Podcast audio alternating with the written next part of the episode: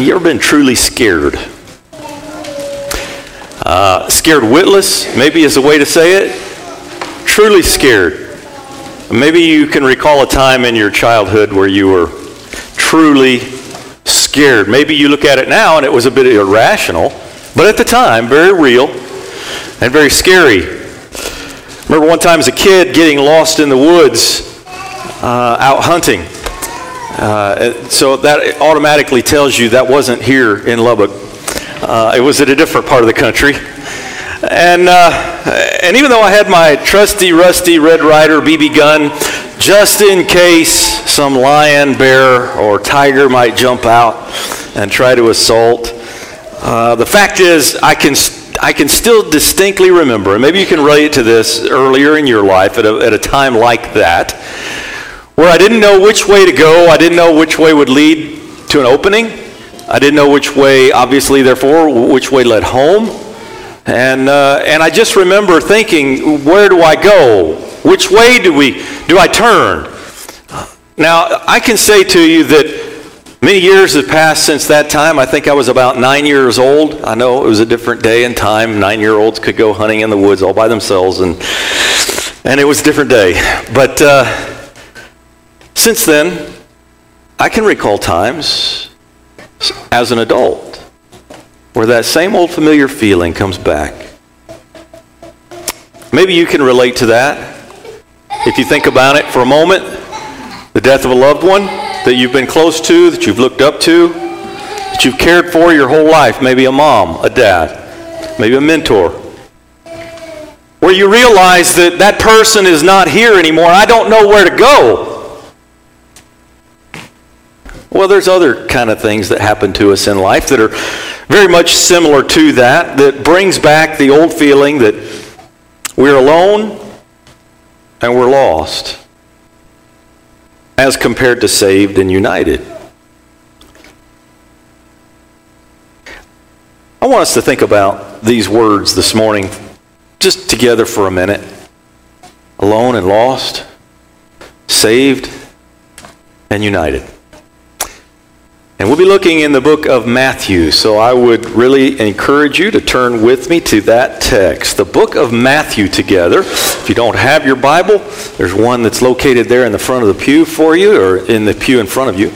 And, uh, and we really encourage you to use that uh, as we go through our study together today. After all, really, it's what the Bible says that matters, isn't it?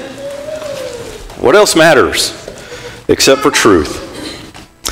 Well, let's say good morning to everybody this morning, and uh, you're aware uh, probably already that last Friday through today is a weekend that is a Christian religious holiday weekend uh, where the world stops to pause and celebrate Jesus' death and resurrection the world over. One of the few holidays that is a world holiday, uh, whatever country you live in. And it introduces the opportunity for us to address the topic of the resurrection together and some of the implications of the resurrection that we may not always think about uh, when the world gets together to rejoice over uh, something that is biblical. It oftentimes is just a little bit tainted from what the scriptures actually prefer and would have us to know. And so we'll look at this from a biblical perspective together this morning for just a minute. And I appreciate your attention in doing that. If you are here for that reason this morning, that you make it a habit to attend worship uh, during holidays like this, you're to be commended for that. I don't ever think it's a bad thing, do you? That God's uh, people, but not only God's people, but the world would recognize something about God. It never used to be that way, but it is in our day. And, uh, and it, we'll take anything we can get with regard to those who would honor and revere God, even if it's a worldly holiday and celebrated in a worldly way. After having said all of that, I'd like for you to consider this. Today is the only holiday Christians are actually commanded in the Bible to keep. Did you know that? It is the only holiday that we are commanded to keep. And we assemble together in worship on God's day to keep the holiday that God has set aside for us. And that happens once a week. We celebrate both his death and his resurrection every single time the first day of the week rolls around. And you know what else? That the New Testament Christians did that very thing. Well, that's why we do it. We're patterning ourselves after that New Testament church. So, as we read them doing in the New Testament, so we do still today in this, in this body of God's people. And we do that according to what the scriptures teach. So, all the things that we've been doing this morning, if you're new to this, then understand it's all something that comes from the scriptures. And we do this once a week. So, here's my admonition if you're not used to attending services once a week, I would love to see you do that. Do You know why? Because once a week we get to celebrate the death and the resurrection of God Almighty through Jesus Christ. There's nothing better than that. Starts our week off correctly, and it makes us more centered as God's people. Uh, when we are participants in that. So we invite you to be part of all this this morning, uh, and uh, every opportunity that you have to uh, to be here with us, uh, because this thing that we do today, it's a life changing thing. It patterns the rest of the week when we do it right when we celebrate the way Jesus would have us to and the way God designed for us to over what God has done through us through, uh, through Jesus Christ, then that, that makes a difference in our week. And so we're happy to welcome everybody here this morning. Glad that you're here. And we have several who are out of town. We got a lot of who are, who are coming from other places. Uh, and, uh, and we'd invite you to be back this evening. If you're able to do so at 5 o'clock this evening, we'll continue our day of worship together at 5 o'clock. So in Matthew chapter 16, Matthew chapter 16, that's page number seven, uh, 976. If you're using that Pew Bible there in front of you, if you're not, uh, then uh, Matthew chapter 16 is where you want to locate this morning. So have you had those feelings of fear like we talked about, those feelings of anxieties? Are those, uh, are those things that are realities for you uh, at various points in your, in your life? Uh, it is the impression that we get from our reading the, from the scriptures about the way the apostles must have been feeling, or the disciples must have been feeling, when it came to the death of Jesus Christ. Think about that for just a moment. For three years, these disciples had their self imposed hopes built up about the things that Jesus was teaching to them.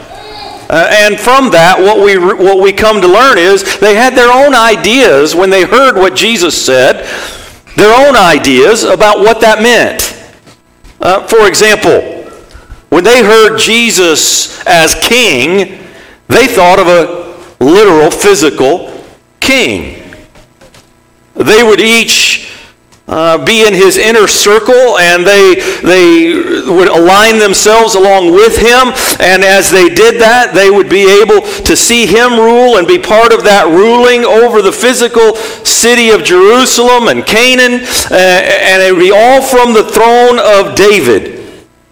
At his side, they would overthrow the Romans who, would, who were merciless in their ruling of them. Israel would again be the glorious nation that it once was in the days of David or Solomon, where they were highly respected and revered among other parts all around the world. They were willing to do whatever it would take to bring all of this to pass as they viewed it in their own sight. Luke chapter 18, verse 26, you might remember that Jesus uh, says, but you have to give up in order to take hold of the kingdom. And it was Peter who, upon Jesus uh, speaking about that, says, We have left everything and followed you. And it's true, they had left their possessions, they had left their homes, they had left their businesses, uh, they had even left their families for a time. But now nothing seems to make sense in these men's lives and these women's lives. It all seems to come crashing down around them, especially with regard to those who would be the apostles and what they thought they knew about the things that Jesus had been teaching them. As they become witnesses not of Jesus' greatness and kingship, but rather of the horrific events which all seem to signify absolute and utter defeat. What were they to conclude with the things that we know about that took place during the period of the trials and the death of Christ. The arrest in the Garden of Gethsemane, all of them fled. None of them stayed to face the accusers with Jesus Christ. They left him alone. The mocking and the trials before the Jewish officials and Pilate. The verbal and the physical abuse, the robe, the crown of thorns, the, the brutal scourging that took place. Jesus' arduous t- trek through the city of Jerusalem to the site of his execution. And they heard the sound of the hammers hitting the nail heads, the spikes that were driven past or through the wrist of Jesus, sinking securely into the beam of the cross. They had been witnesses to Jesus' last words My God, my God, why have you forsaken me? Quoting from Psalm chapter 22. And finally, the finality, it is finished before dropping his head and slumping down into death.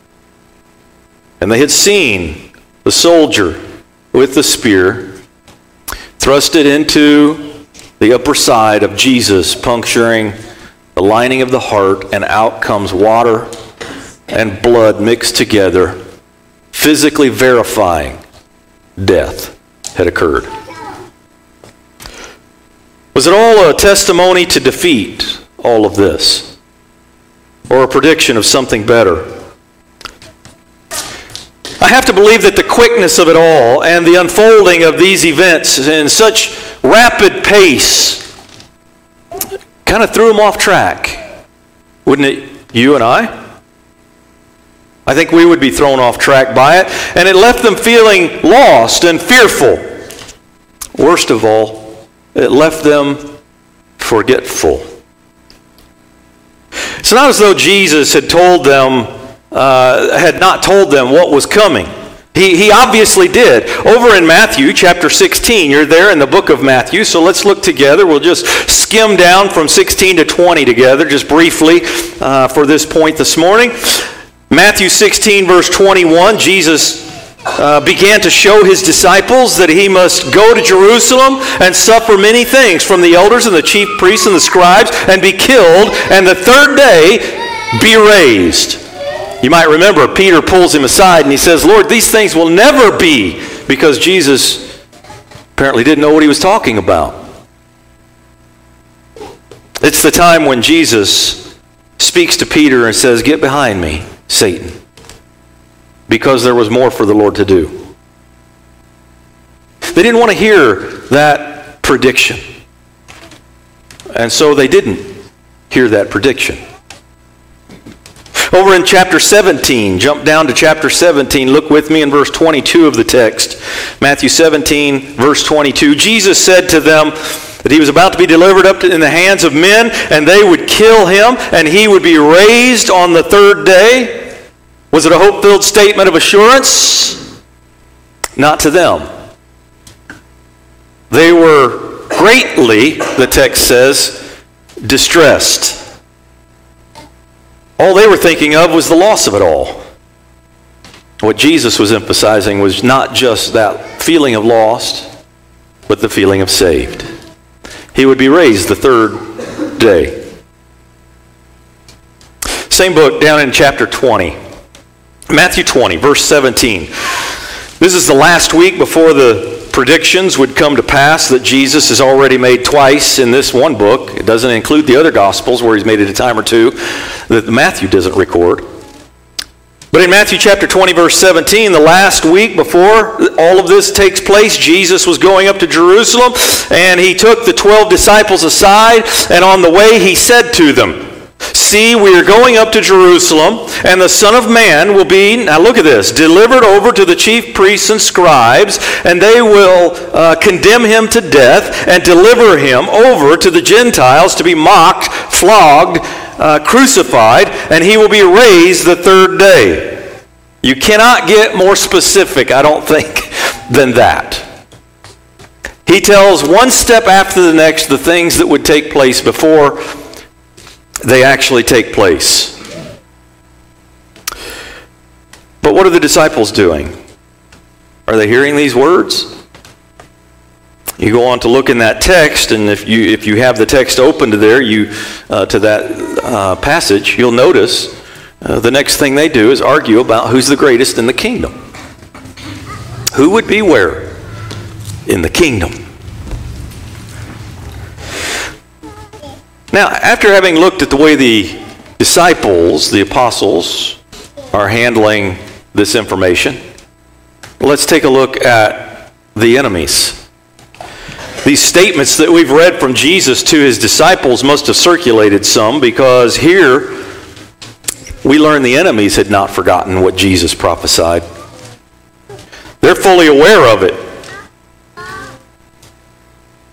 To know the context of this, though, let us, uh, let us jump to chapter 27. Uh, and as you're turning over there, I'll just remind you that there were a couple of Pharisees who had come to believe in Jesus during his time of ministering or work, his preaching and teaching. And these two men were Joseph, who came from an area called Arimathea, and Nicodemus. They no doubt are great in their current government with regard to authority. They received special permission from the Roman government to take down the body of Jesus from the cross and and give a proper burial to Jesus. So in chapter 27, verse 59 of the text, he says, uh, we read how Joseph took the body and he wrapped it in linen cloth.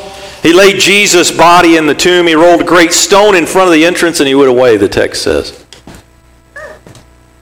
Look down at verse 62 of this text. The next day, that is after the day of preparation, that would be our day of Saturday, Saturday, uh, the, uh, the chief priests and Pharisees gathered before Pilate and they said, Sir, we remember how this impostor said while he was still alive, After three days I will raise.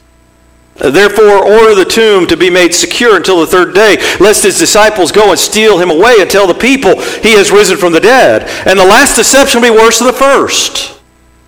And Pilate said to them, You have a guard of soldiers. Go and make it secure as you can. So they went and they made the tomb secure by sealing the stone and setting the guards. Now, ladies and gentlemen, wouldn't it be a sad account if that was the end of the message from the Gospels? I mean, if that were it, you might still find reason to want to worship Jesus, but I have to say this your confidence in doing so would be shot. How do you know what happened on the cross? What proof do you have that what Jesus said he would do, he did if it were not for the resurrection? There's verification in the resurrection. We have to believe that if Jesus can raise from the dead, he can forgive sins on the cross. Certainly, there would be no need for us to be here today worshiping Jesus when he made the point that he would raise the third day. If he didn't raise the third day, then what are we doing here? It would just be a defeat in death, wouldn't it? There would be no celebration, there would be no confidence in the, in the future afterlife at all without the resurrection. Now, maybe you don't think of the resurrection that way, and I'd like to challenge you to put the importance of the resurrection where it belongs in your life and mine. Paul would say in 1 Corinthians 15, verse 17, if Christ is not raised, your faith is futile, and you are still in your sins. Then those who have fallen asleep in Christ have perished. If Christ if in Christ we have hoped in this life only, we are all men most to be pitied. And that, ladies and gentlemen, it is concisely how the Pharisees hoped this would all turn out. That was their plan. Paul would later die preaching what he says in verse 20, but in fact, Christ has been raised from the dead willing to die for that message. He's become the first fruits of those who have fallen asleep.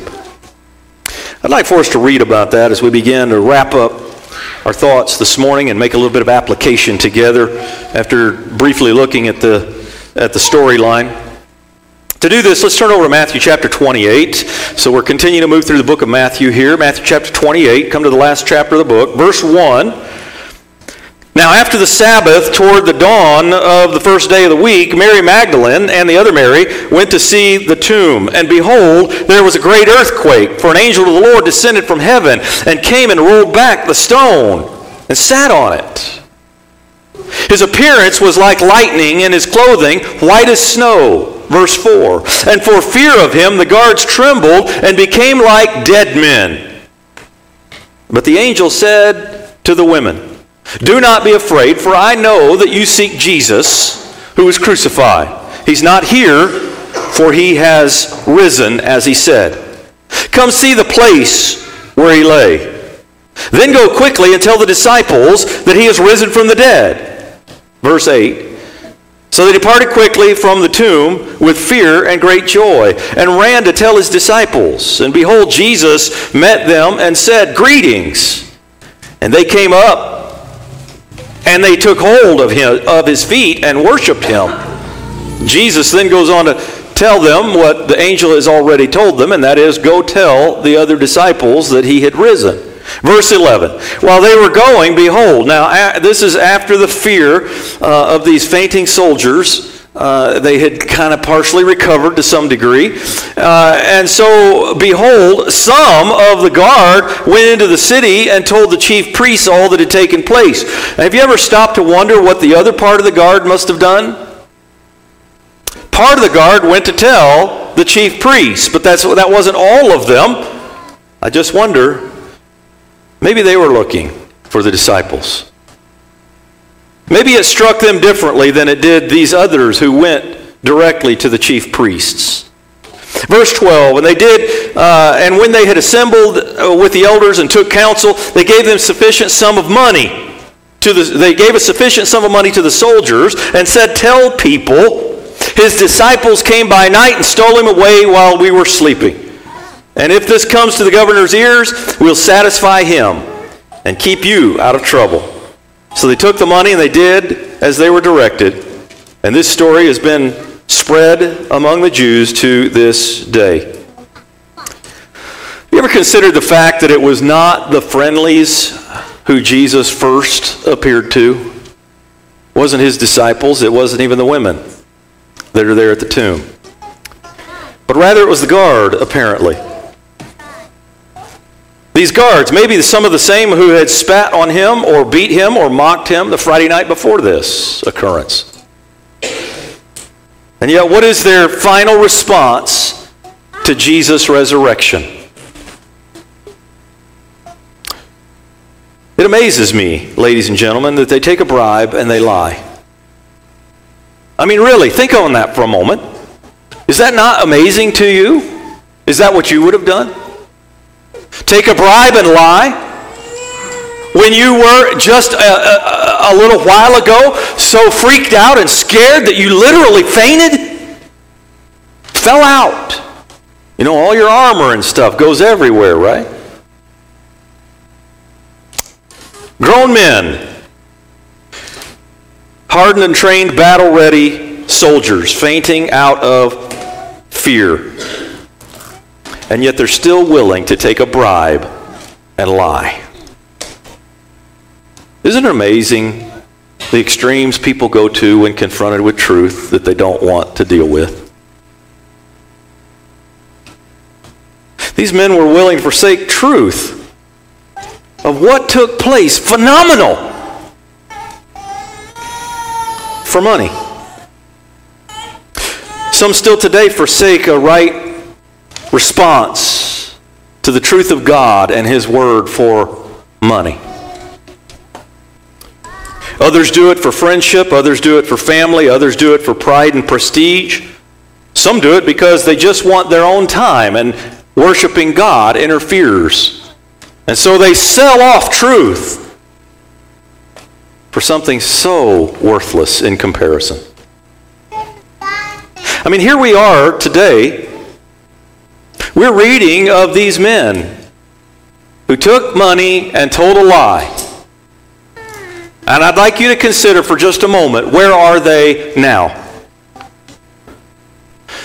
They've been dead and gone for a long time, and there's nothing of their remembrance except what we read right here in this text. Was it really worth the lie? Wouldn't we rather have read here in this text, they refused and they stood fast with the disciples? What a great thing that would have been, but no. Where is all the money that they were willing to forsake the truth for? I mean, shouldn't all this have meant more to them than what they were, how they were responding? I say to you, my friends, it is wise to consider the long term effects of our decisions before we make them. That certainly is true with regard to the matter of truth from God.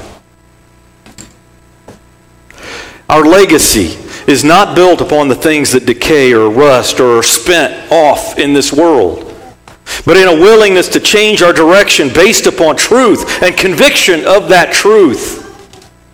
And that's what the resurrection should have meant for them. Should have changed everything about their life. But instead, the guards sold off what should have been a life changing event. What about the reaction of the majority of the religious leaders to the news that the guards brought? You notice that they don't say, ah, this is impossible, it can't be. You notice they don't say that. Instead, they say, Here, here's some money. Tell the people the disciples came by night and stole away the body while you were sleeping. Now, ladies and gentlemen, I am no lawyer. I don't claim to be. But isn't it the very thing that they had gone to Pilate and asked Pilate to give them the guard to prevent? That they would they would say, uh, you know, look, uh, he hasn't really risen from the dead. The disciples came and stole him away, and the first would be a worse deception than the last.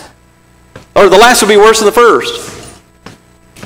I mean, isn't that the very argument that they're now paying these men to propagate? The disciples stole the body.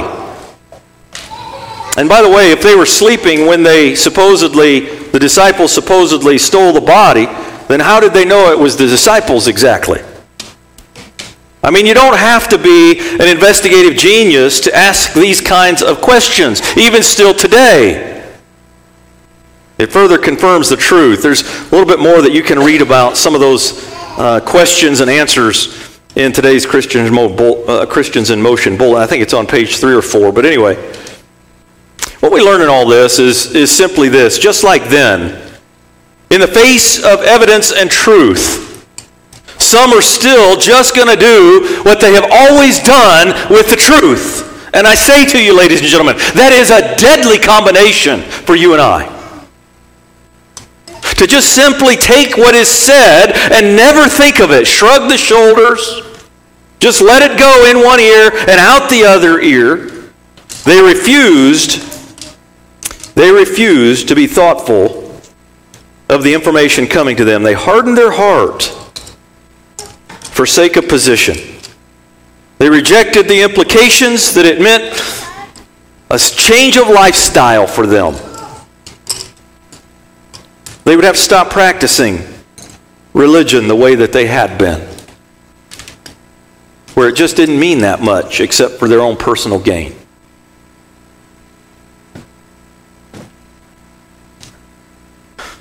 Both the soldiers and the leaders in this private meeting that we just read about, between them and the soldiers, were just too greedy and dishonest to allow change into their life. I wonder, ladies and gentlemen, how many of us today fall into that category?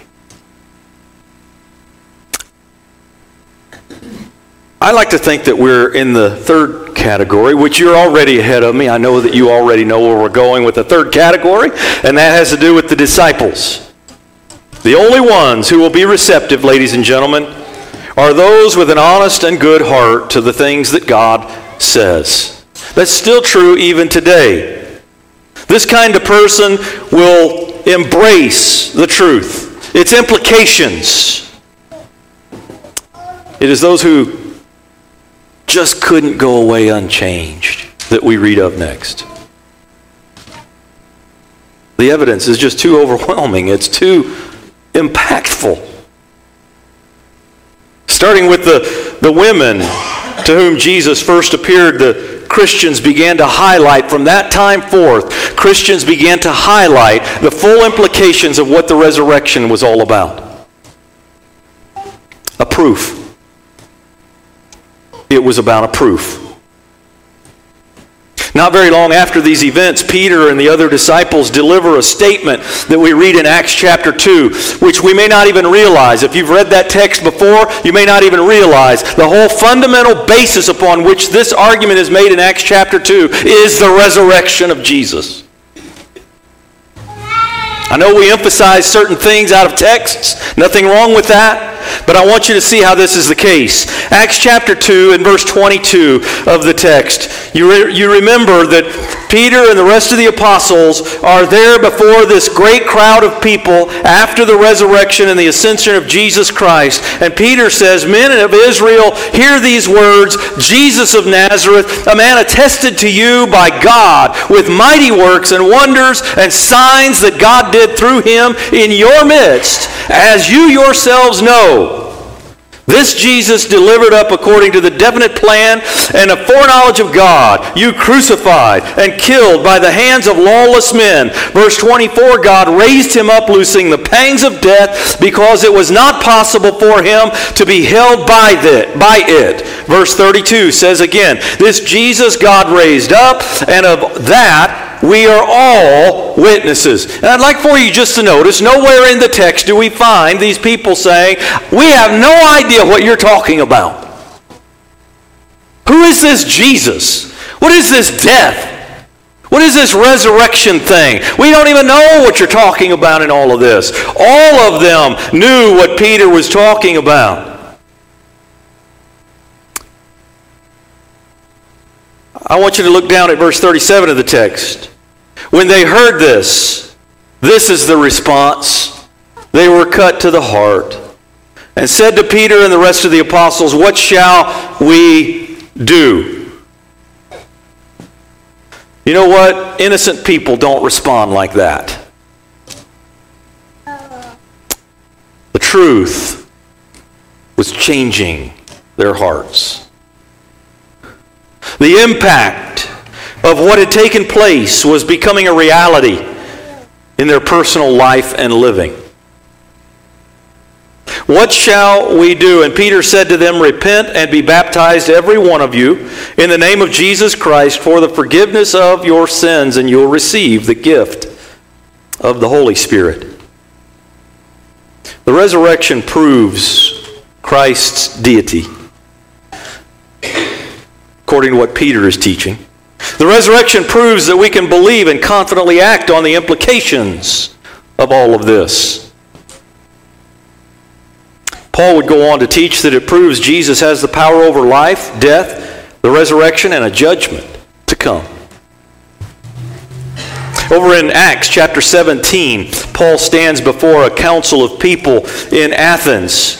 And he, he says God commands all people everywhere to repent because he has fixed a day on which he will judge the world in righteousness by a man whom he has appointed. And of this, look at that, he has given assurance to all by raising him from the dead. We're crazy if we don't think the death of Jesus and what happened there is verified by his resurrection. Absolutely proved is what Paul is teaching. When they heard the, of the resurrection of the dead, some mocked, but some joined him and believed. Paul, like Peter, is linking the resurrection uh, to future assurance. Uh, still today, these two categories of people exist, don't they? Those who would go away unchanged and those who uh, have exactly the opposite experience. It changes everything. It changes everything. I ask you, are you, as one of the soldiers today who knew the truth but were more interested in temporary satisfaction, to make a change in life? Were you, are you, as one of the Jewish authorities, unwilling to accept what you know because it just, it just doesn't correlate with the change that would need to be taking place in your life? Or are you more like the others who believed and they allowed the truth to change their life permanently. In fact, not just their life, their eternal destiny was changed because of this belief in Jesus Christ. The resurrection of Christ, it really is the bedrock of Christianity. It's the foundation of our faith. It proves what we say we believe. Without it, we would have no confidence in anything that we believe about Jesus Christ. The assurance of salvation. It's what causes us to consider redeeming our time in Christ, knowing that there is a resurrection and a judgment to come in our future. That's another thing that's proved by the resurrection. When Jesus said he would come the second time in judgment, we can believe it. Why? Because if you can raise from the dead, you can do anything. It verifies everything Jesus taught and said. It verifies the scriptures to be true. Paul proclaims in 1 Corinthians 15 and at verse 57 Thanks be to God who gives us the victory through our Lord Jesus Christ. And that victory is proved not by his death, but by his resurrection. He arose and the stone was rolled away, not so that Jesus could walk out of it, ladies and gentlemen. Those kind of things presented him no problems. It was so that we could see in, even all these years later.